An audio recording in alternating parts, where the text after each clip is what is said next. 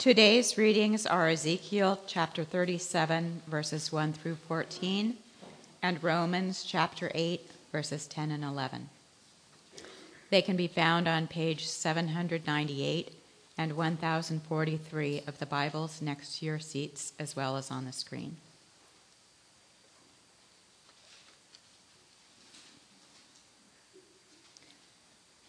This is God's Word. The hand of the Lord was on me, and he brought me out by the Spirit of the Lord and set me in the middle of a valley.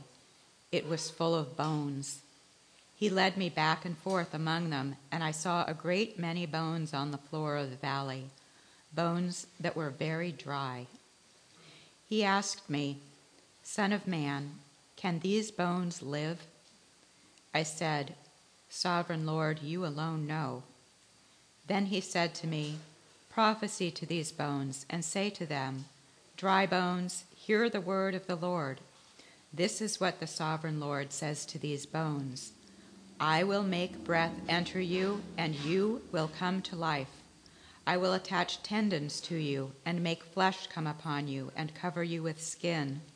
I will put breath in you, and you will come to life. Then you will know that I am the Lord. So I prophesied as I was commanded.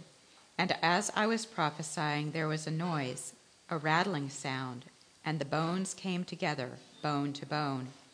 I looked, and tendons and flesh appeared on them, and skin covered them, but there was no breath in them.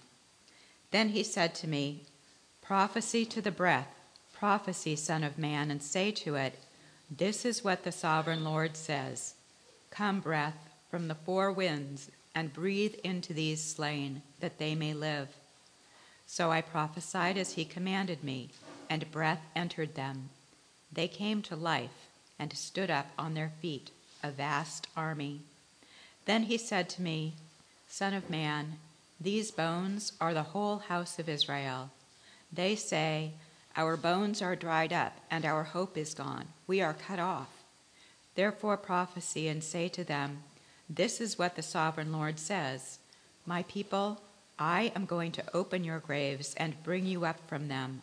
I will bring you back to the land of Israel. Then you, my people, will know that I am the Lord when I open your graves and bring you up from them. I will put my spirit in you, and you will live, and I will settle you in your own land. Then you will know that I, the Lord, have spoken, and I have done it, declares the Lord. Romans chapter 8, verses 10 and 11. But if Christ is in you, then even though your body is subject to death because of sin, the Spirit gives life because of righteousness. And if the Spirit of Him who raised Jesus from the dead is living in you, he who raised Christ from the dead will also give life to your mortal bodies because of His Spirit who lives in you. The word of the Lord.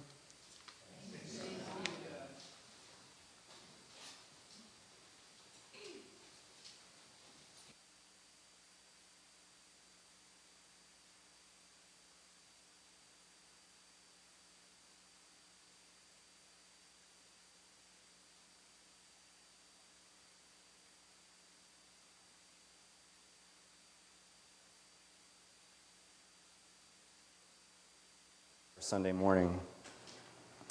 Our lives come into this space uh, just from all kinds of different places. There's joy of newness in our life. There are things happening that we had hoped for, maybe even prayed for. And we are giving you thanksgiving. We are excited. We are hopeful. Others of us are wrestling and struggling and facing news that is dark, so dark it seems almost to snuff out all the light and others come in, in maybe in confusion. And sitting in that confusion this morning or that just the, the dullness or emptiness and may assume that, that other people around us are full of clarity and happiness and joy because quite frankly we, we put on our nice clothes sometimes we put on smiley faces and we try to present that to the world around us. And from all these different kinds of places whether there's sadness or, or celebration we universally sit before you as more of a mess the bigger picture of our life, though there's all kinds of beauty and all kinds of um, created goodness that you have put in us, there's also a mess, and we're more of a mess than we want other people to know. And this story of your grace keeps warmly welcoming us in, inviting us to believe that you continue over and over to approach us because of Jesus and through Jesus and with the power of Jesus.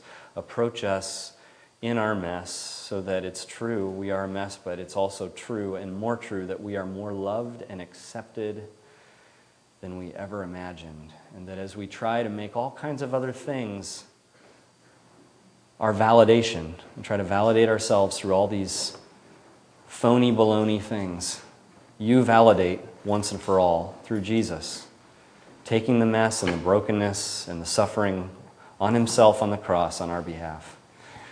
Through that door that is open to us today because of Jesus, we enter and we hope and we open our ears and our minds and our hearts for you now to speak and to bring your grace into our lives. Please do so, we pray in Jesus' name. Amen. Amen.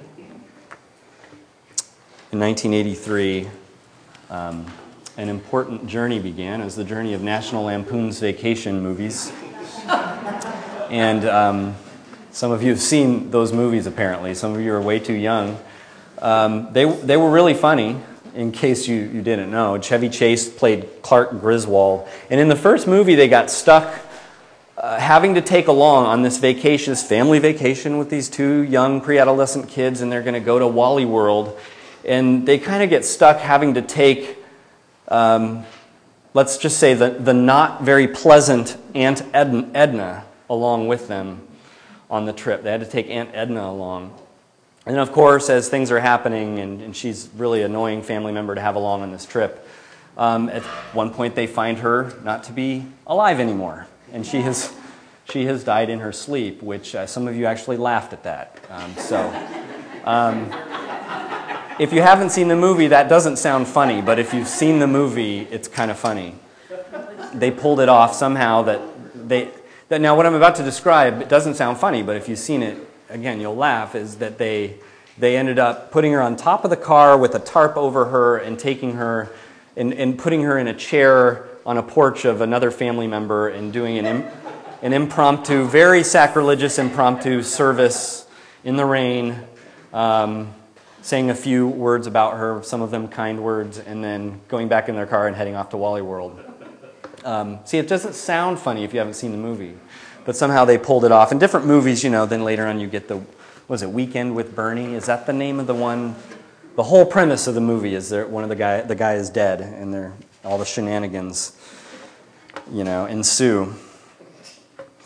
Every day we have we brush up against different kinds of deadness, and some of them, you know, we can kind of turn into a joke or we can laugh about in the end. You know, like your, your phone dies, um, your car dies, uh, and something like that happens, and you can, you know, you can, it's maybe really annoying, and maybe it does get really inconvenient, and maybe things do go horribly wrong because of it, but a lot of times a story like that can end up being a, a pleasant anecdote, a pleasant story to tell people a week or so later when the stress of it is gone and you can just laugh about it and it's maybe has all kinds of ironies involved. And then there's other kinds of brushes with deadness that, that we can't really laugh off and that are maybe we prefer to forget that they're happening. Um, but those who maybe work in the medical profession can't forget that they happen. You know, the, the code blue situations of life where, you know, um, life is in the balance and death makes itself known. And they're scary things that we're dealing with in our lives that are painful, that are devastating and crushing and full of sorrow. And as we come into a space like that, that's a real part of some of the energy and some of the experiences that you're bringing into this space and that we wrestle with as a community in our small groups, our, our community pods, and um, in our relationships. We talk about these things, we pray about these things as um, things like cancer come into our life, and we, um, we just wrestle with a lot of questions about why.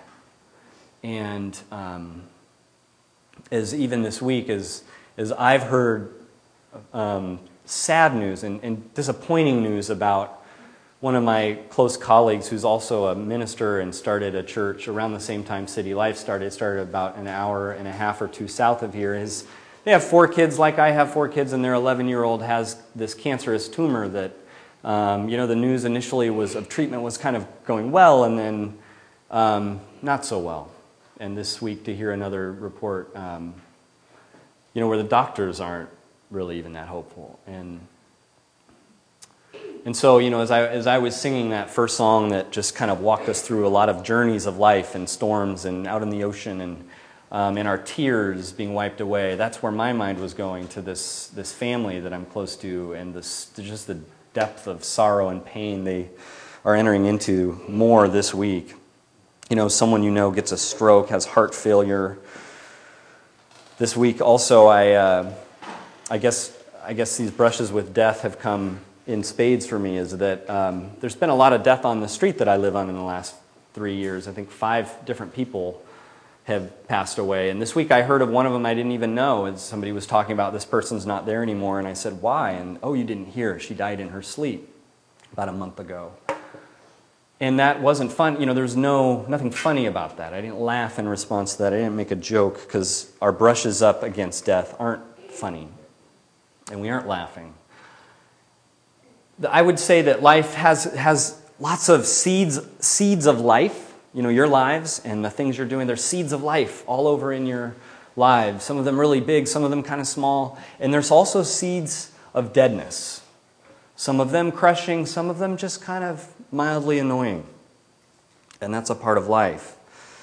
And where these seeds of death are sown, or where death itself has touched you and touch down in your life, we're tempted to say something like, Well, we don't go there. Some response like that. We don't go there. A couple weeks ago, I went to, out to the movies. I don't do that a lot. And um, apparently, uh, you know, not nearly enough because I had no idea that this thing called XD. Have you heard of seeing a movie XD? I think it's the Arden movie theater it might be the only one that has this. So XD means you pay a few dollars more, but you get this recliner that you push the button and it's huge. You could fit two people in this chair and the feet go up and the back goes down and huge cup holders and all kinds of space. You feel like you're in first class and you're watching this movie with this huge sound system and everything. It was pretty cool. I took my oldest boys to go see Kong, uh, Skull Island. It was awesome. it was the perfect movie to see in XD, whatever XD is. That's you know that's what we did. And John C. Reilly's character, who's he's just such a funny guy, and his character says at one point as they come up upon this valley of bones, the bones of Kong's family who have passed away, and they come up on this valley of bones, and John C. Reilly says, "Oh, we don't go there. We don't go there." And Samuel L. Jackson's character says, you know, he's the military guy, and he says, We're going in. And, uh, you know, at the end of the scene, after a couple of them died, uh, John C. Reilly says, Now, remember what I said. Let's, you know, I know some things about this island. We don't go there. Um, it, quite frankly, that can be our approach towards the deadness and the valleys of bones in our life. There's this, this quote that really nails it by uh, Simone Weil. I think it's in your worship guide. And the quote goes like this, kind of describing how we tend to deal with the dead, deadness in our lives. There are people who try to raise their souls like a man continually taking standing jumps in the hopes that if he jumps higher every day, a time may come when he will no longer fall back, but will go right up to the sky. This, thus occupied, he cannot look at the sky we cannot take a single step towards heaven. We can't. It is not in our power to travel in a vertical direction. If, however, we look heavenward for a long time, God comes and takes us up. He raises us easily. One of the things that's true about us is that God tenaciously enters in to the deadness and wants to bring life. Rolf Jacobson said this But with God's Spirit there is life, and what Jesus called fullness of life, and there is no place on earth, no when in time, and no what in sin or situation that can keep God's Spirit away from God's people. And I want you to think about that as we enter into reflecting on Ezekiel chapter 37, the valley of dry bones, and what this passage is actually saying to us. Because it's clear by God giving Ezekiel, who's a prophet, he's giving Ezekiel this vision of these bones, and there, there's no life there at all. He's, he's saying, we, we go there. I go there. God goes in to the deadness in his people's lives. And the valley, of course, and the bones, of course, represent a, a real hopeless situation for the ancient people of Israel. Ezekiel himself, as there's these warring nations fighting over the little piece of land where Israel had been, had seen as their promised land and where they thrive and their temple was. Ezekiel himself had been led off by the captors to Babylon as they were exiled and brought out of their land. This is Ezekiel's experience, and he had, even to the point of before, most likely before this part of the scripture has been written in the flow of this book, um, Jerusalem has been fully sacked and the temple burned, and Ezekiel has heard the news of this while being a captor in Babylon, a, a refugee in a far off land with no important identity and no sense of people and place.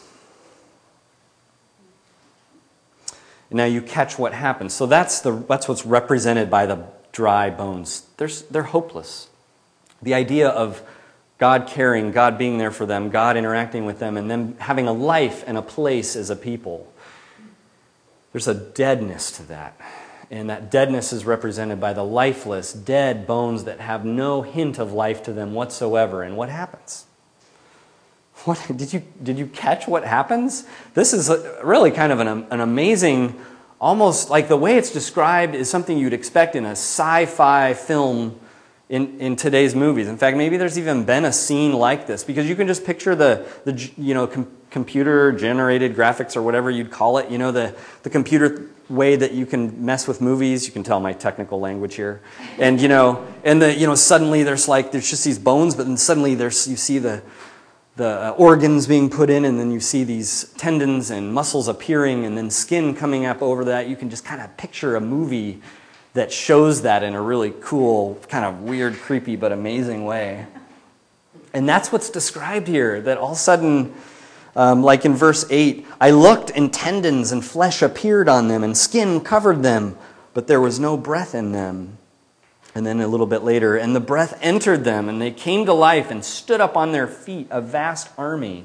And this is the kind of hope that is being given to this people who are in the midst of the, the greatest hopelessness and death and deadness. This is, this is how God enters in and says, I go there and I have something to offer to the seeds of death in your life. God can bring life. God is the life bringer amidst your addictive patterns of behavior that you feel really discouraged by and powerless amidst. Um, your destructive habits, your deadly irreligiosity, and your deadly religiosity, your um, dead end anxiety and worry and depression and suicidal thoughts, your deadly anger, and your debilitating physical sickness and disease. God is the life bringer.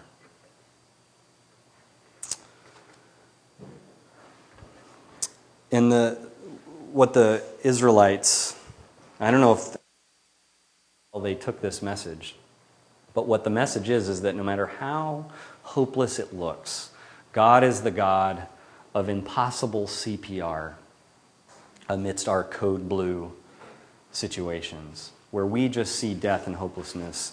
Somehow God still holds on and still sees a scrap of life. In fact, the, the whole Bible confirms this truth. The whole sweep of the Bible goes in this direction to the point where, as Jesus' ministry um, kind of comes to an end, and Jesus has strangely said all kinds of I am statements, like before Abraham was, Abraham was I am.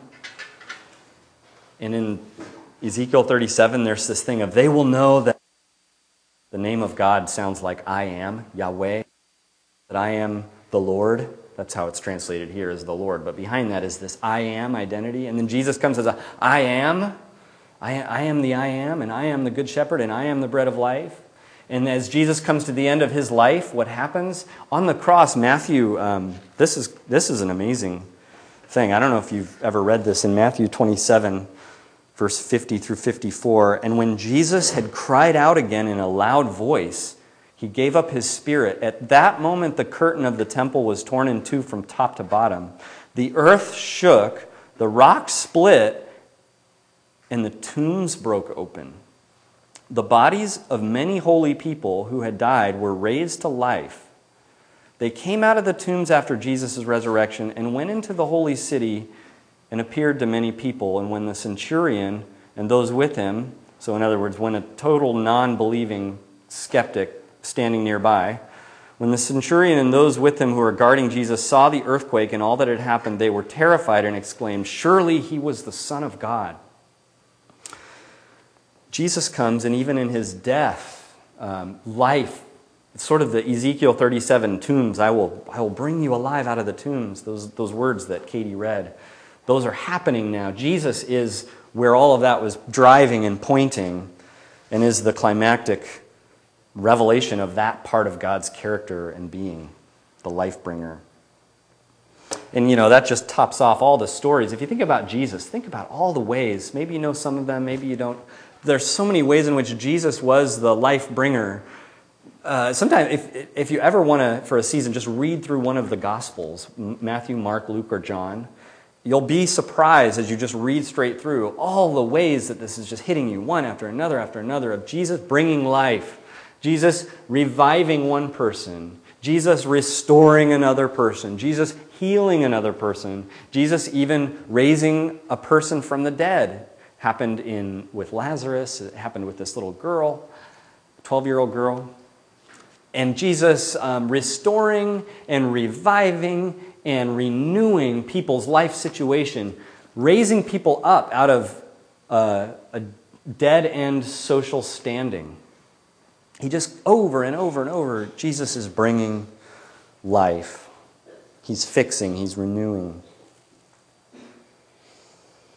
In a relationship with Jesus, the invitation for you is that this, this relationship with Jesus that we are constantly inviting you into is a relationship with this life. It's a relationship of life coming into those places that you've walked into here, those areas of deadness. It's Jesus' life is available to come in and begin to renew, begin to heal, begin to bring grace And, you know, one little caveat I should say, just pastorally, as your pastor, is to say, it won't necessarily look like you expect the new life that comes in the areas of deadness. And that can be really humbling and surprising. But for some reason, we'd rather do. I, already actually um, was going to save this quote for now, and I already read it out of place, but this quote by Simone Weil. Did you catch that? Some of us were jumping up. We would prefer, rather than to say, all of this stuff in my life that I want kind of, you know, fixed, we prefer to make our own arrangements for our dead spaces in our lives. Oh, I've made arrangements for that. I've got that handled. I've got a plan to bring a more full life, you know, to get more of the kind of life I want. I've got arrangements. I've got it handled. And it can be humbling and yet very necessary to say it's not about our arrangements, and we can't jump our way up into raising our life to the kind of life that God provides. Um, I think you already sense where I'm going with this is that we, you know, we come into this space, friends. You come into this space, and I know because you talk to me about it. You come into this space and you have areas of deadness that are very real. Seeds of deadness might be small, might be very weighty and, and filled with sorrow right now. And the invitation is to place them before a very competent God, the life giving God, and to trust. And those words of Jesus I don't know if you've heard these words, but I believe on the, on the discussion or on the listening guide, it's the, it's the key verse. I have, I have come, Jesus says, I have come that they may have life and have it to the full. That's what Jesus brings. That's the offer today. Probably the hardest part is to is to not is to stop saying we don't go there. And one of the joys of the last few weeks, for whatever reason, I've been in the presence of a whole bunch of people in different meetings, whether it's one on one or a small group or a bigger group. And in all these situations, people have been going there. Whether it's a group of pastors I was with at one point or a group of, of um, you know, our dive group at City Life or one on one meetings with people or our leadership team retreat, people going there. There's areas of deadness. We're all carrying them. And the healing that I've been seeing in people's lives through going there has been outstanding. It's been really amazing. It's nothing I'm doing. I'm just, you know, uh, some of those groups I'm leading, some of those are one on one things where I'm someone's guide or pastor, and I'm, not, I'm just watching what God is doing once we bring our deadness to Him. And that's the invitation every day with this one called Jesus. Let's pray to Him now. Our God of grace, um, whether we need to be, you know, convinced because we are very skeptical, or whether we need to be, um, we need your life to show up pretty big because we have been burned. And it's hard to trust. Or whether we just need help admitting things because we want to look good on the outside. Whatever, whatever it is, I know this is a very difficult realm for us to enter in. Would you help us in the ways we need help to get real so that we can so that we can trust and we can kind of be held in your hands as you bring new life. May your spirit breathe life into our lives. And may it be better than we imagined. We pray this in Jesus' name. Amen. Amen.